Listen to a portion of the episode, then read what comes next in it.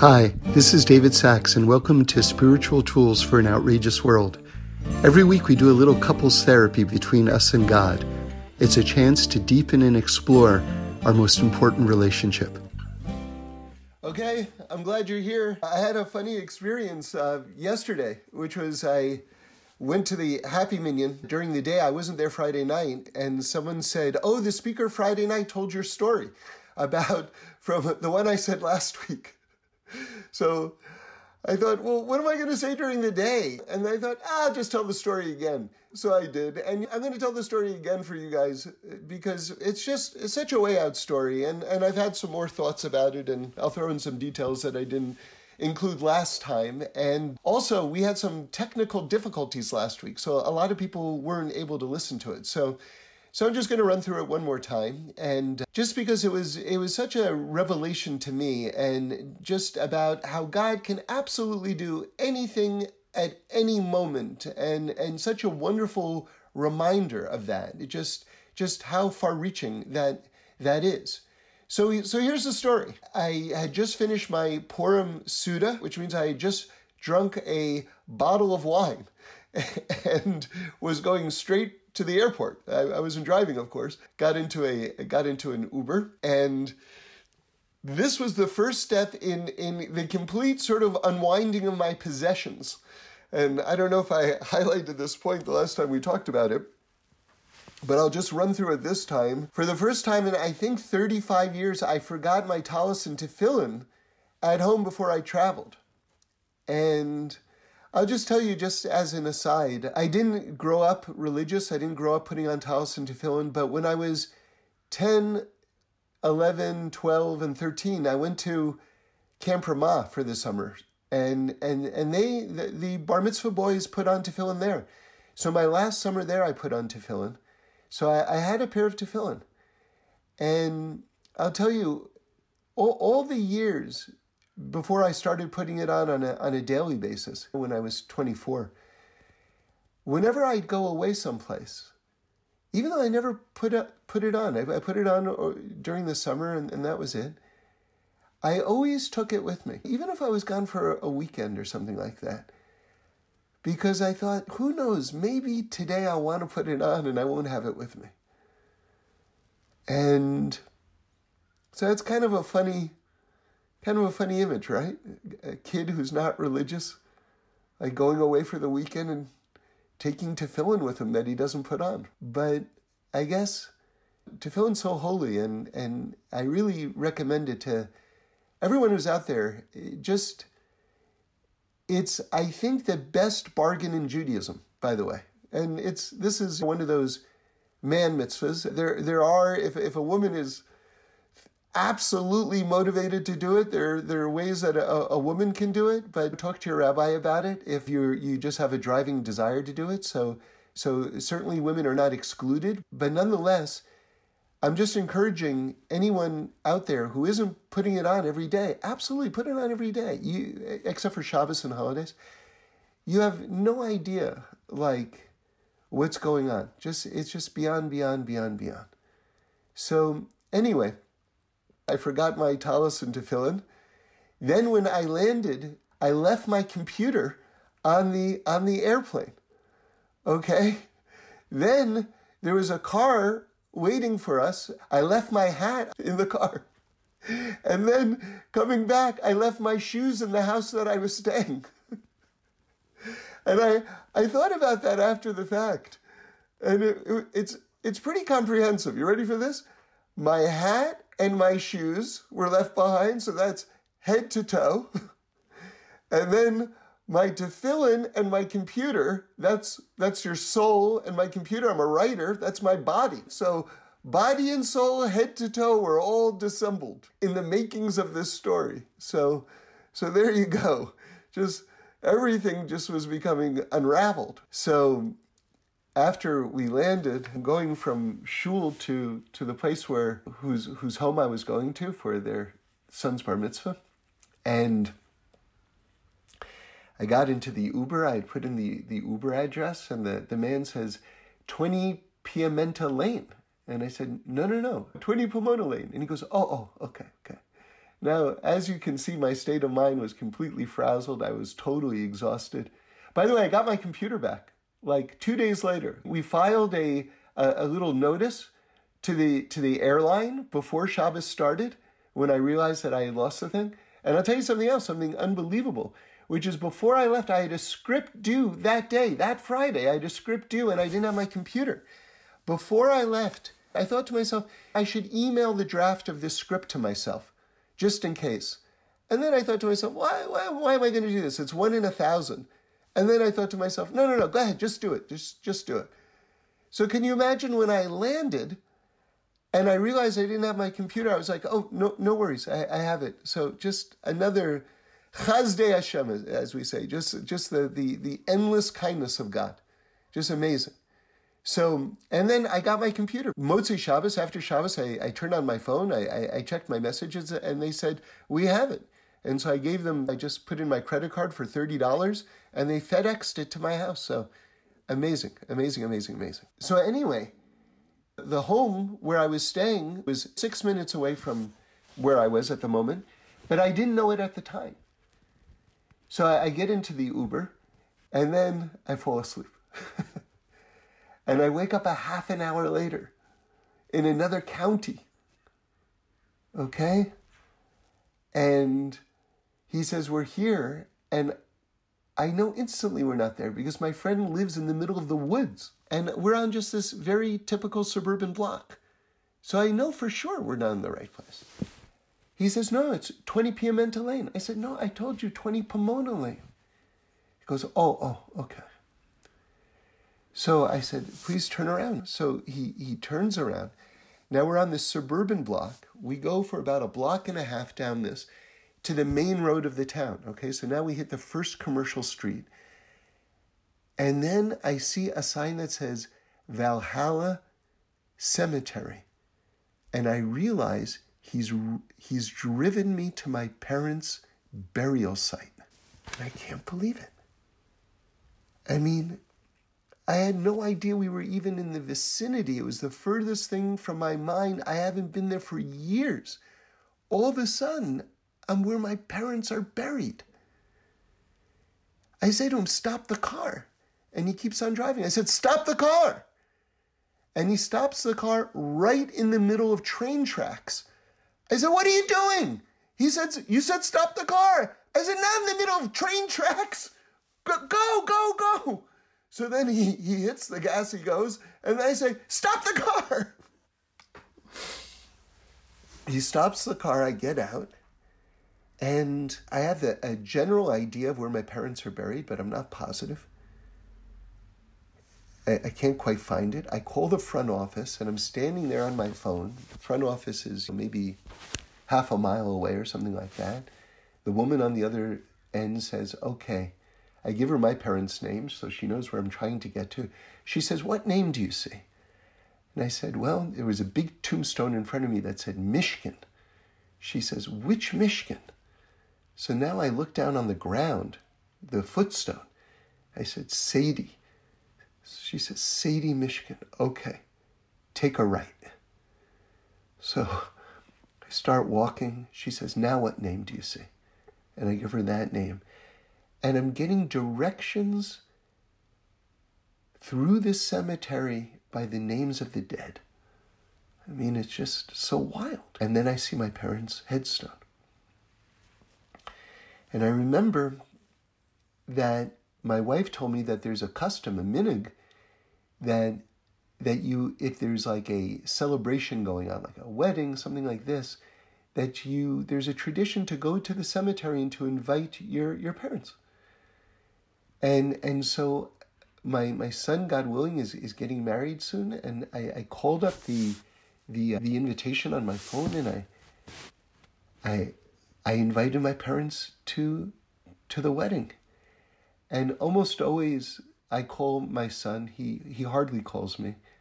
And a minute maybe after I invited them, he calls me all of a sudden. I see it's amazing. And then every Erev Shabbos, I give my children a brucha, right? We say Birkas Kohanim. And and then I say they say Amen, and then I say I love you.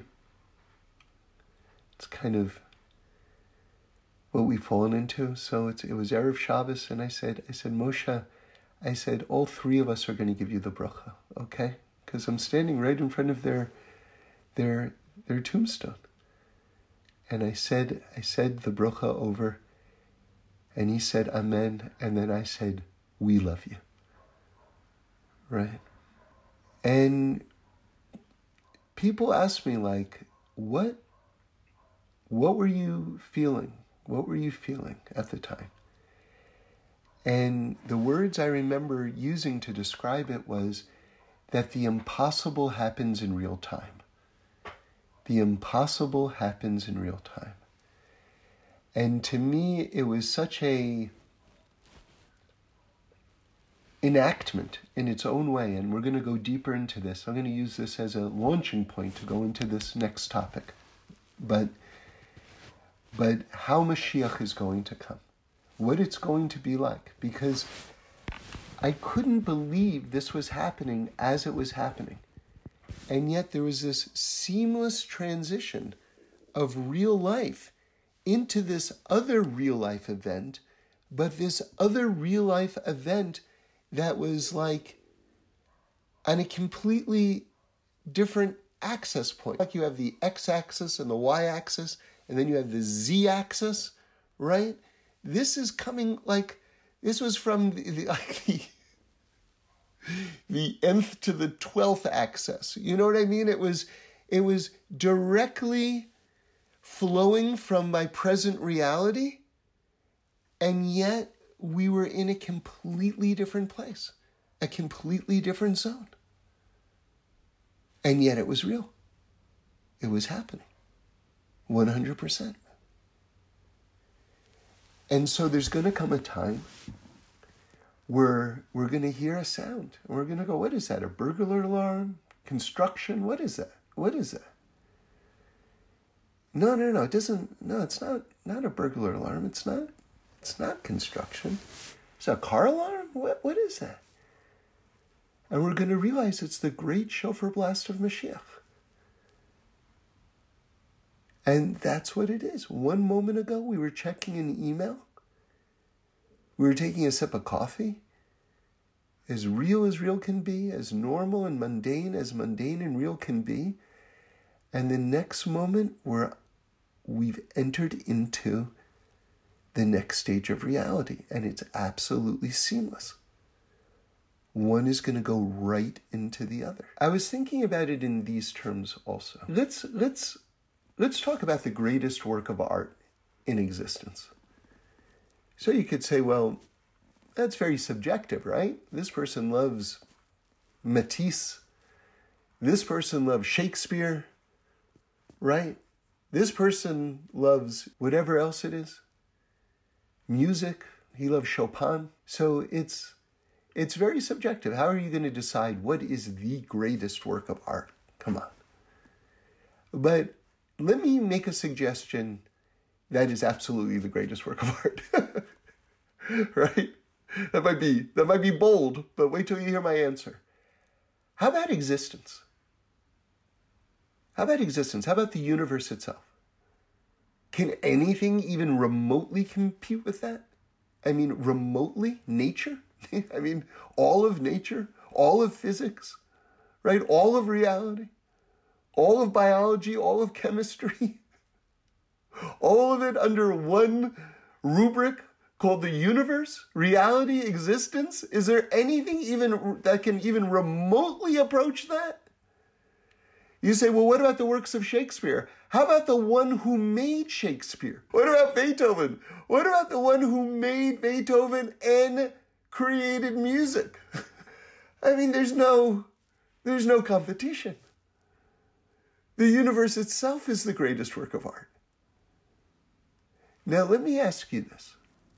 Now, just as Reb Shlomo would say, open up your hearts, okay? Listen to this. Would the greatest artist,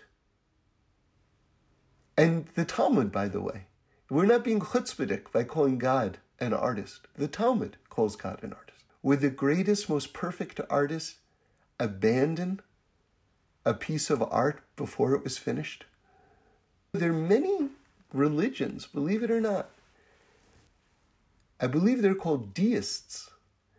They believe there's a God who created the world, and then you ready for this? Abandoned it. Would the greatest, most perfect artist not finish? No, it's impossible. It's impossible. Is it possible that God is not going to finish creating the universe, that He created the universe in this broken way with war and hatred and hunger and suffering? It's impossible. It's impossible. And all of those elements all testify to the fact that it's not finished yet, which is what Torah says. We're still in the middle of the creation of the universe, and God created us to be partners with Him to finish the universe itself. In other words, if anyone has a challenge believing it, approach it from the aesthetic level. Approach it as art. Think of it as art. The perfect artist will finish his work of art. it's just logical, right? God is divine. He didn't create a problem that he couldn't solve. People encounter problems that they can't solve and then they give up. Do you think any problem is too great for God? So there's nothing stopping him from doing whatever he wants whenever he wants. Try to be connected to that God who can do anything at any moment and to live on that plane of existence. But with one caveat don't have any expectations. Because if you have expectations, what's going to happen? You're going to get frustrated and angry. And this is going to be a formula for spiritual collapse. But if you live with the reality, which is the truth that God can do anything at absolutely any moment, and you don't have any expectations, man, that's a formula for a beautiful life. okay.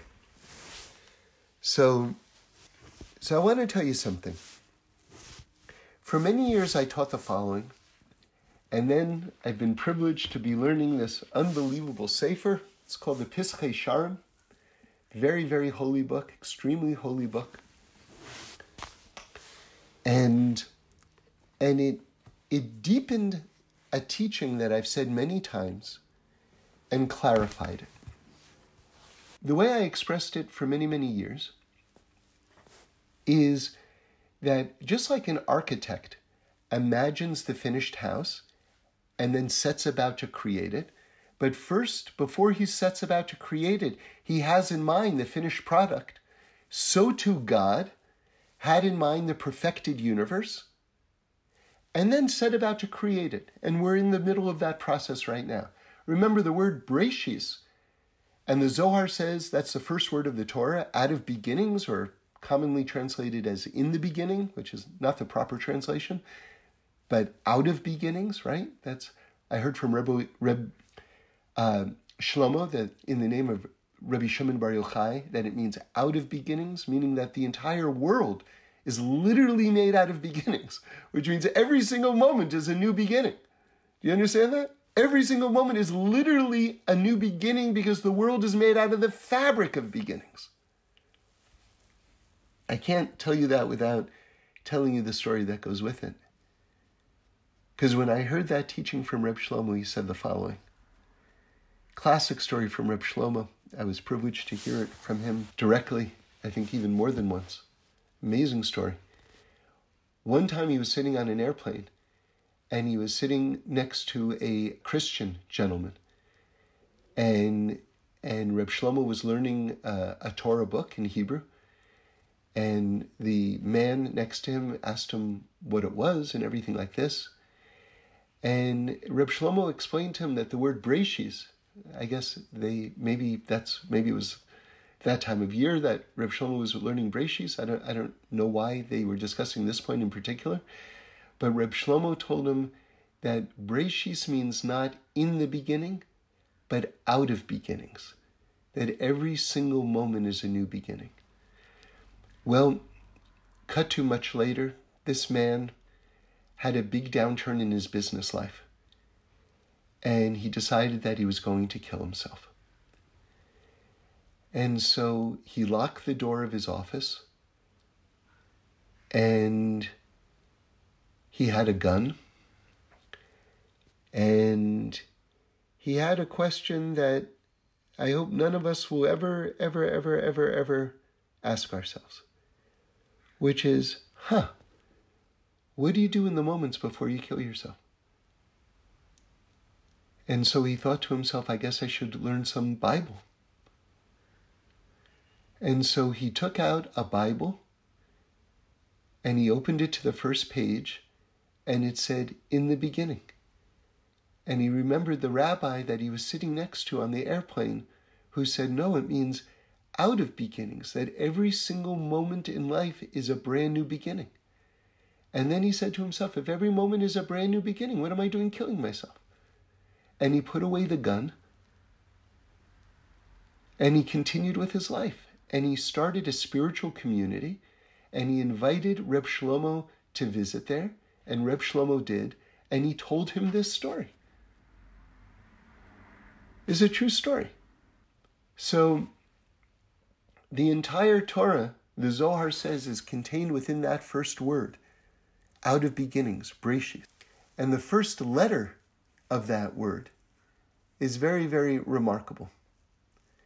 It's, it's a large letter Beis. And the whole word Breshis is contained within that large letter Beis. And guess what?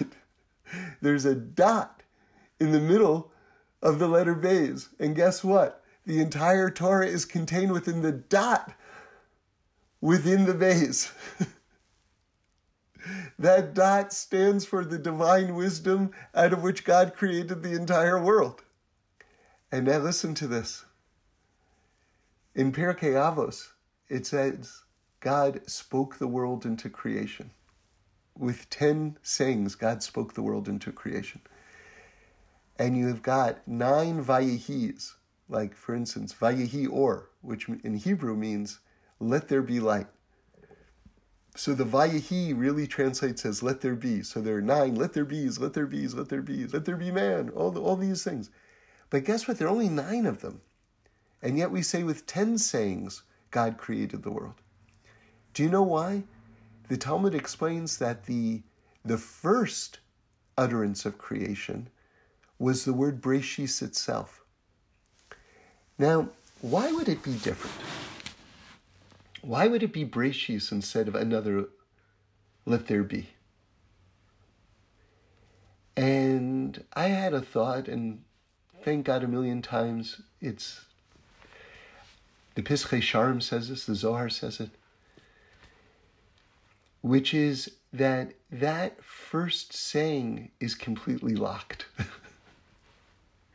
You see, if it says, let there be light, and then there's light, well, that's pretty straightforward, isn't it? But there's a level about the initial steps of creation that remain a secret. It was a saying, but it remains a secret. Why? And that's why it's in a different language. That's why it's Breshis instead of Vayehi. It's locked. You see, Reb Shlomo says there are two, type, two types of secrets. One type of secret is after I tell you, so for instance, if I say, that guy over there, blah, blah, blah. Okay, now something you didn't know before. So now, you, by the way, but then there's the second type of secret. But the second type of secret is after I tell you the secret, you still don't know the secret. so, so I'll give you an example. The second type of secret is, wow, the world was created. God created the world. Well, now the secret, but you still don't know the secret. How did he do it? It's a secret. I know the secret, but I still don't know the secret. That's why the tenth utterance, or the first utterance of creation, is the word Breshis. It's locked. It's locked. It's not Vayehi or. and then there's light. It's not straightforward like that. It's just beyond, beyond, beyond, beyond, beyond, beyond, beyond. All right. So we know in Pirkei Avos it says that that that God spoke the world into creation with ten utterances, but Reb Shlomo says God sang the world into creation. And this is what I want to talk about now. I want to talk about music and storytelling and our lives. Music, storytelling, and our lives. And that's why I wanted to tell you that story about suddenly out of nowhere being driven to my parents' grave while I was asleep, for goodness sakes. And what that has to do with the coming of Mashiach. When, when it comes, it should come soon. I'm not saying that that's a sign of the coming of the Mashiach, but what I'm talking about is the nature of how events unfold. And, and it'll be more clear what I'm getting at in a moment. What does it mean that God sang the world into creation? And by the way, there's just one of my all-time favorite Torahs from Rabbi Trugman, who said that if you look at, take all the letters of Breshis and you rearrange them, it spells the word Shiras Aleph Beis, the song of the Aleph Beis. And we know that God created the world out of the Hebrew letters. Okay? And remember, just on a deeper level, each of the letters are like different energy wavelengths. So God created all of these and combined all of these energies to create the universe itself, which is something that when you get into it, Einstein gives us the math to, this Torah idea that we've had for thousands of years. But these energy wavelengths are signified by the Aleph Beis itself. So the word Breshis, right, which is really like the initial moments of creation, is Shiras Aleph Beis, the song of all of these energies that God combined to make the world. Unbelievable, right? Now listen to this. I found yet another beautiful support for singing and creation. And now let me go back to a point that I was making before, and you'll see how everything fits together. Okay? So the architect envisions the finished product to begin with, just like God envisioned the perfect world, and then he sets about to create it. Okay, all very good. But now here's the extra element and the sharpening of our understanding of, of the meaning of life, if you will, that the Pischei Shearim, Rav Yitzchak Isaac Chaver, is, is giving us. The end goal of creation, listen carefully, the end goal of creation was not the creation of the universe itself. The end goal of creation was for the creation of the human being. In other words, the universe is just the staging ground for the real goal of creation, the human being to exist. Do you understand? That's one step further. It's not the end goal was not the universe. The end goal is the human being, Adam. Adam. And remember, Adam means man or woman. It just means the human being, Adam. Okay? We're going to get into the word Adam in a moment, and you're going to see something amazing. So, so the end goal is the human being. And remember how I always tell you that everything is worlds within worlds within worlds within worlds. The amazing thing is the human being is a microcosm of the universe. So the end goal of the universe is the human being, and the human being themselves is a microcosm of the entire universe. That's these are far out thoughts if you if you think about them. All right, now listen to this. The word Adam says the Pischei Shearim, right? This holy work of Kabbalah. The word Adam is Gematria number 45. Now, this is hinting at this number 45. In other words, what we're going to do is get now on the on the deepest deepest level a peek inside of the ingredients of a human being the divine energies that go into the composition of the human being Okay, you ready for this? So Adam is the number 45.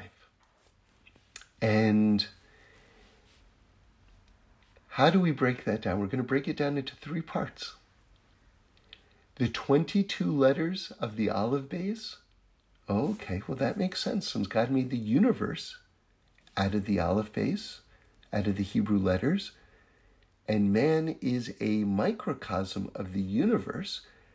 So, okay, the 22 letters, great. Plus the 10 nakudos, those are the vowelizations. Okay, now that's very, very deep. And I still have to learn more about the true meaning of what the nakudos are, okay?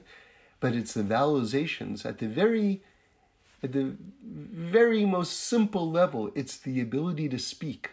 Because what distinguishes a human being from every other creature is our ability to speak. But it's deeper than that. I'm telling you, that's just the most surface level. So we've got the 22 letters. That's the Aleph Beis. This is the ingredients of the human being. You ready? The 10 nakudos. And now listen to this. The 13, because 13 will now bring us to the number 45, the 13 musical notes that you chant the Torah with. The 13 trop, the 13 different notes, the 13 cantillations in English. So the 22 letters of the Aleph, Aleph Beis, the 10 Nakudos, vowelizations, and the 13 musical notes that you use to chant the Torah.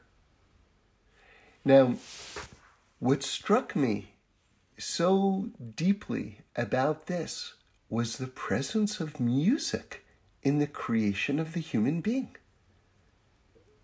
Do you see that that's absolutely one of the main ingredients of what it means to be a human being? Is this incorporation of music? Of singing? And remember, God sings the world into creation. So to speak, He sings human beings into creation.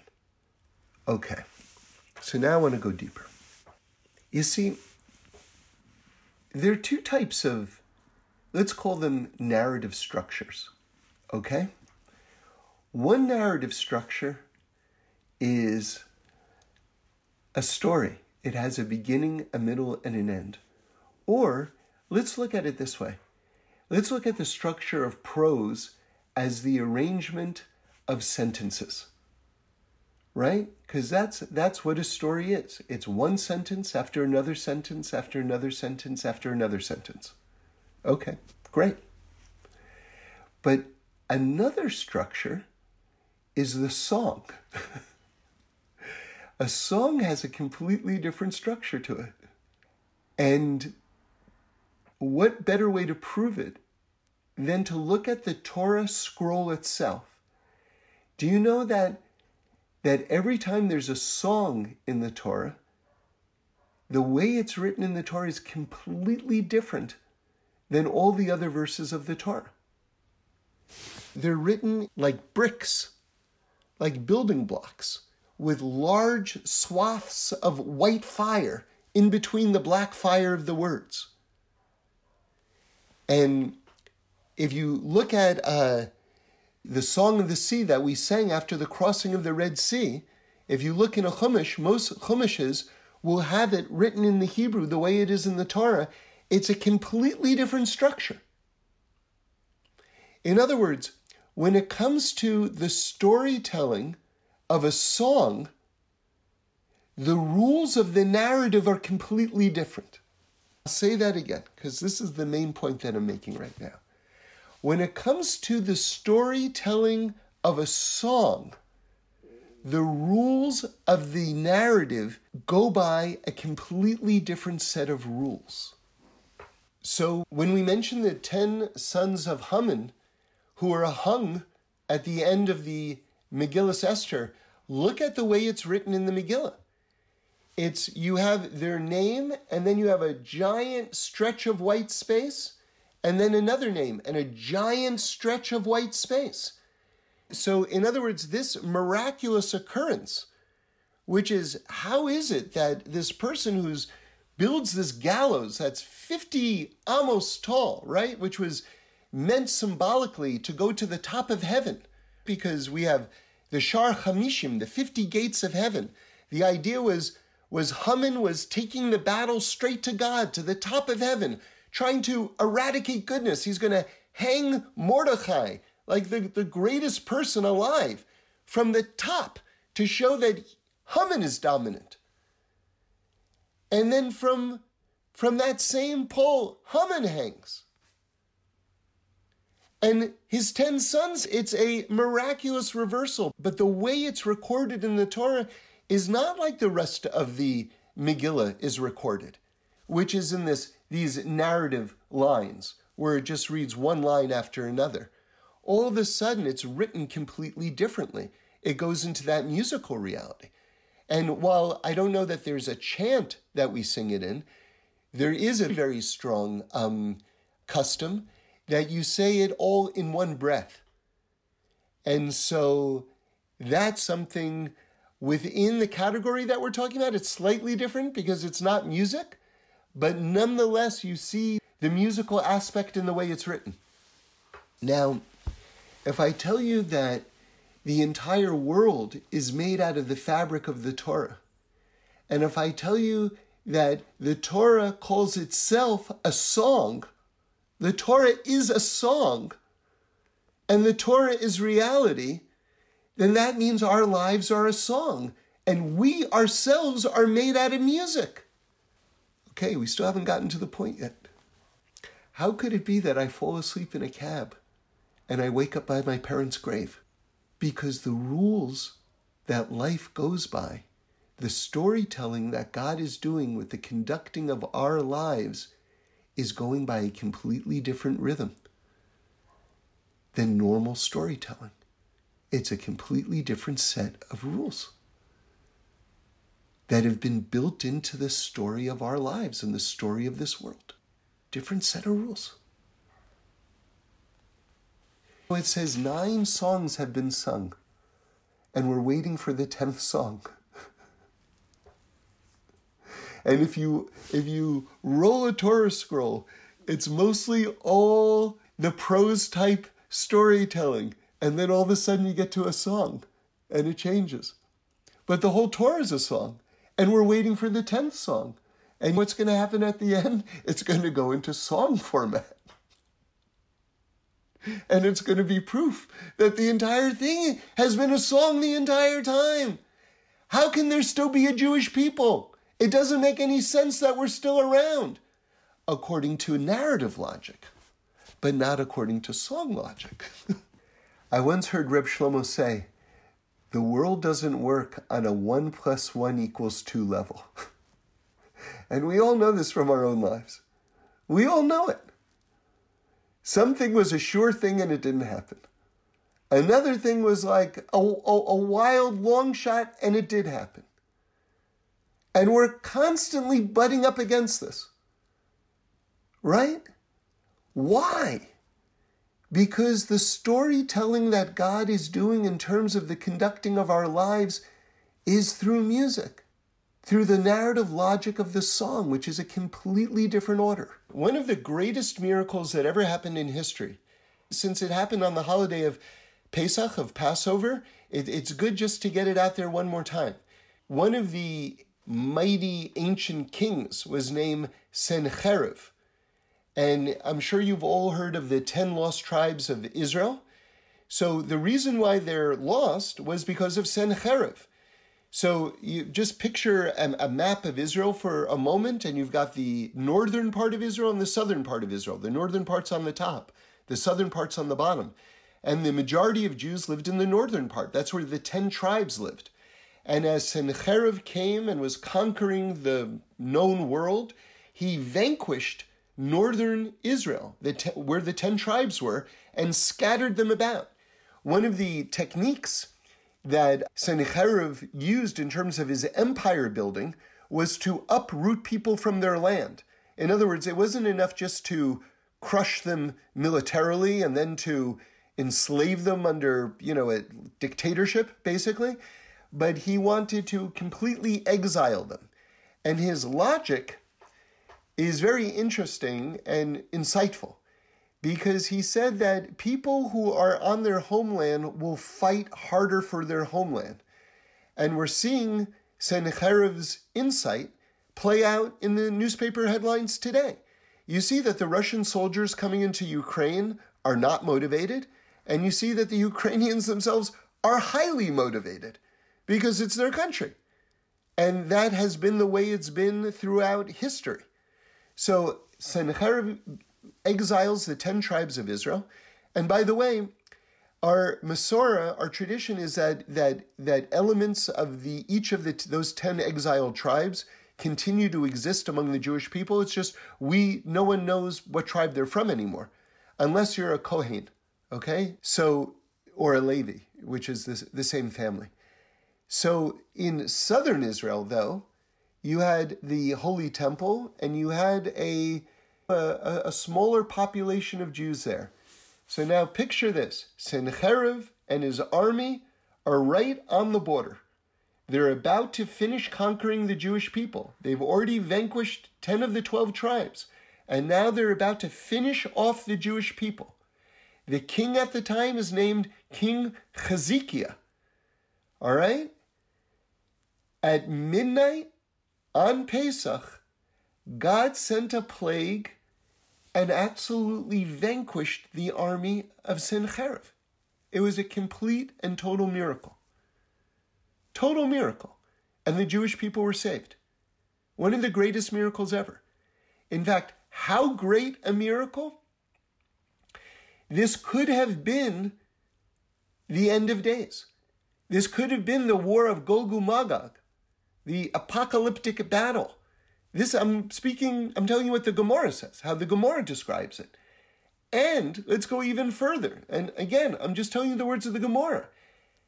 King Hezekiah was meant to be Mashiach, the Messiah. This, this was it. This was the whole end of days playing out right there. So why wasn't King Hezekiah the Mashiach? And why wasn't this the final great battle ushering in the end of days? You ready? Because after it happened, King Hezekiah didn't sing. Do you understand how everything boils down to a song? Everything boils down to a song. Because a song takes you to a completely different dimension. A song, if you want to think of it in terms of physics, it's a quantum leap. It's a quantum leap to the next to the next dimension of reality. Singing does that. And that's what I was trying to explain to you in terms of just the the the the the neurology of it within our brains that it accesses a different dimension, a different part of the brain.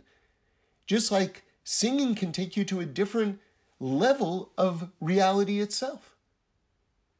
So it's important to sing.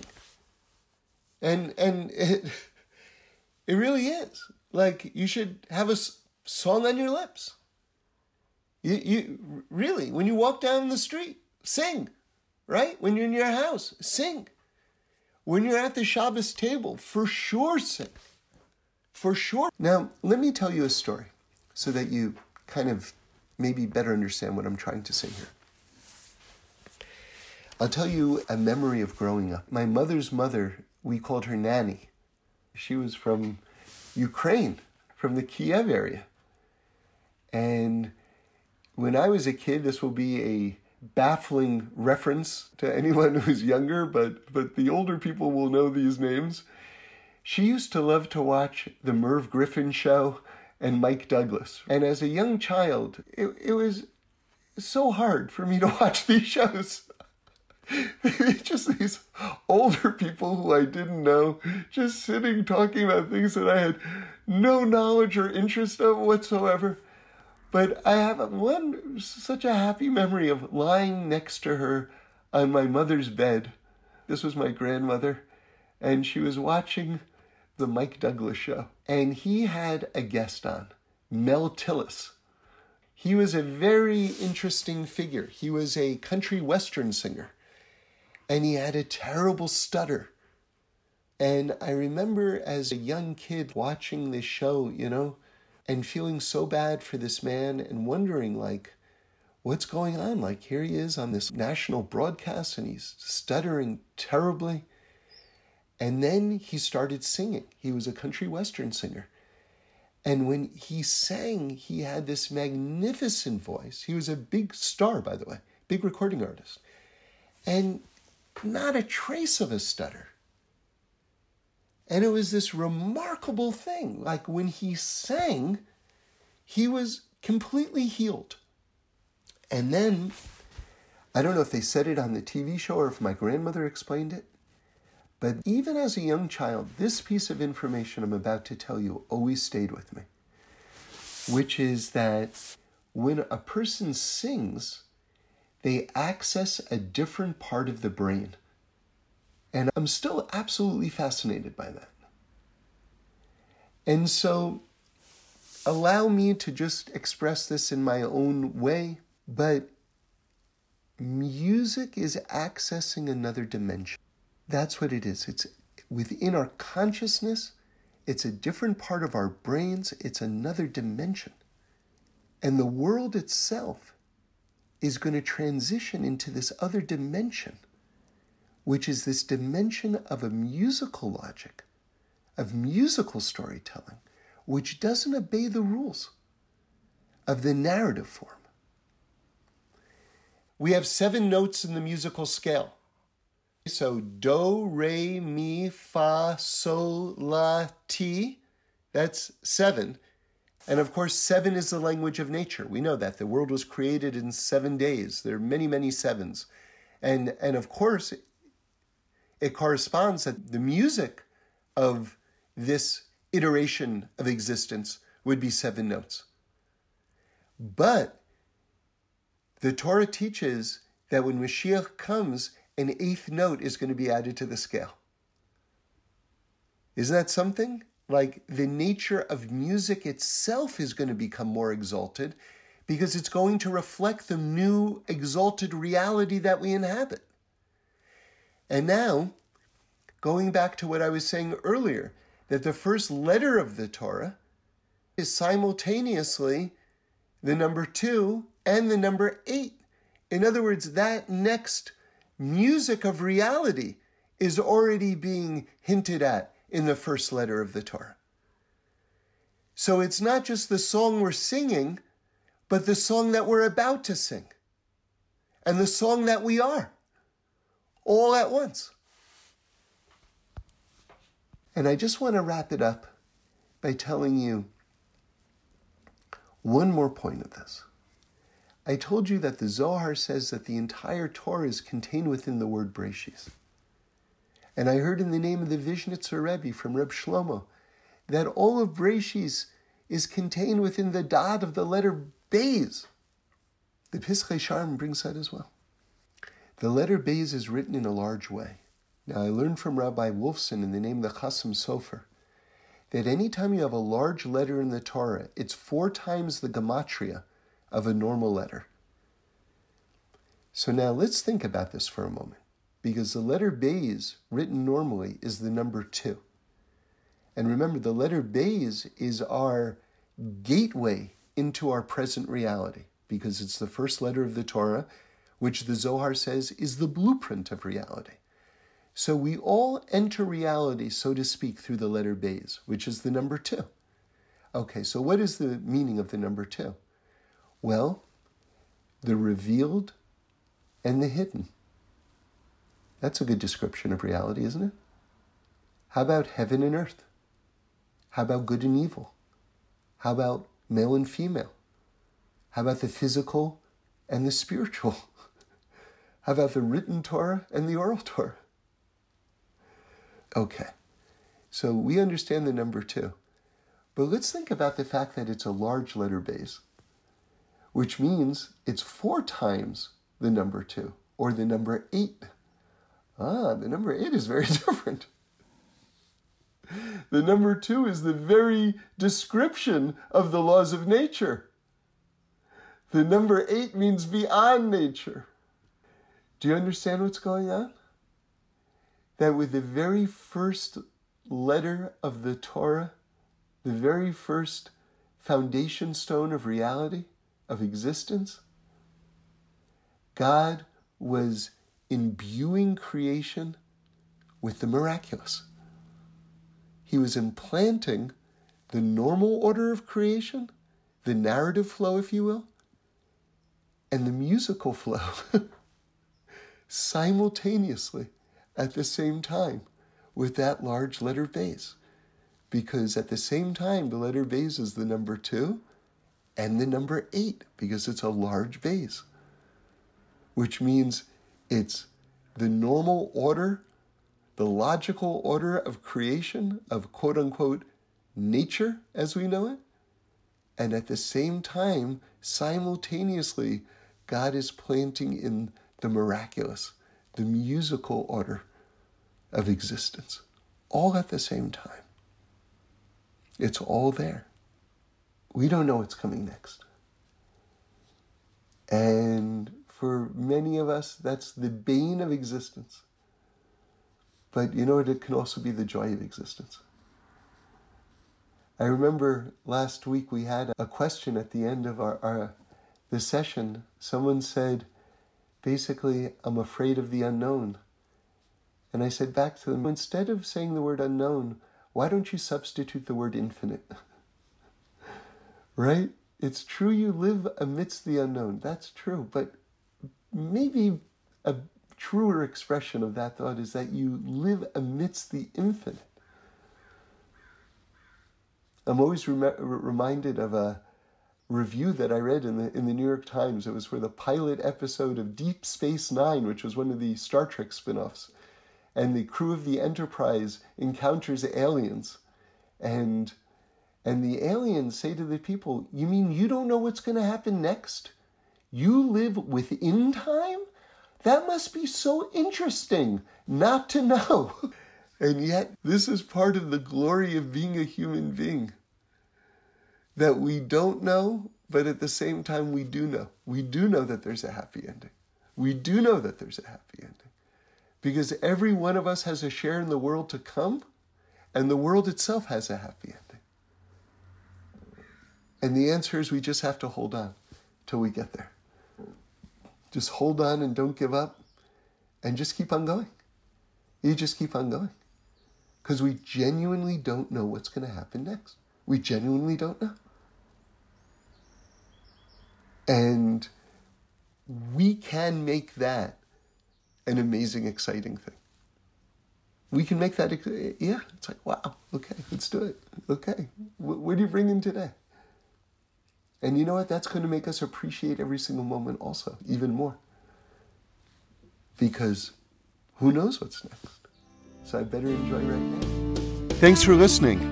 We do this every week, so join in again next Sunday for a new podcast where we explore the amazingness of life. And review us and send in any comments or suggestions. I'd love to hear them.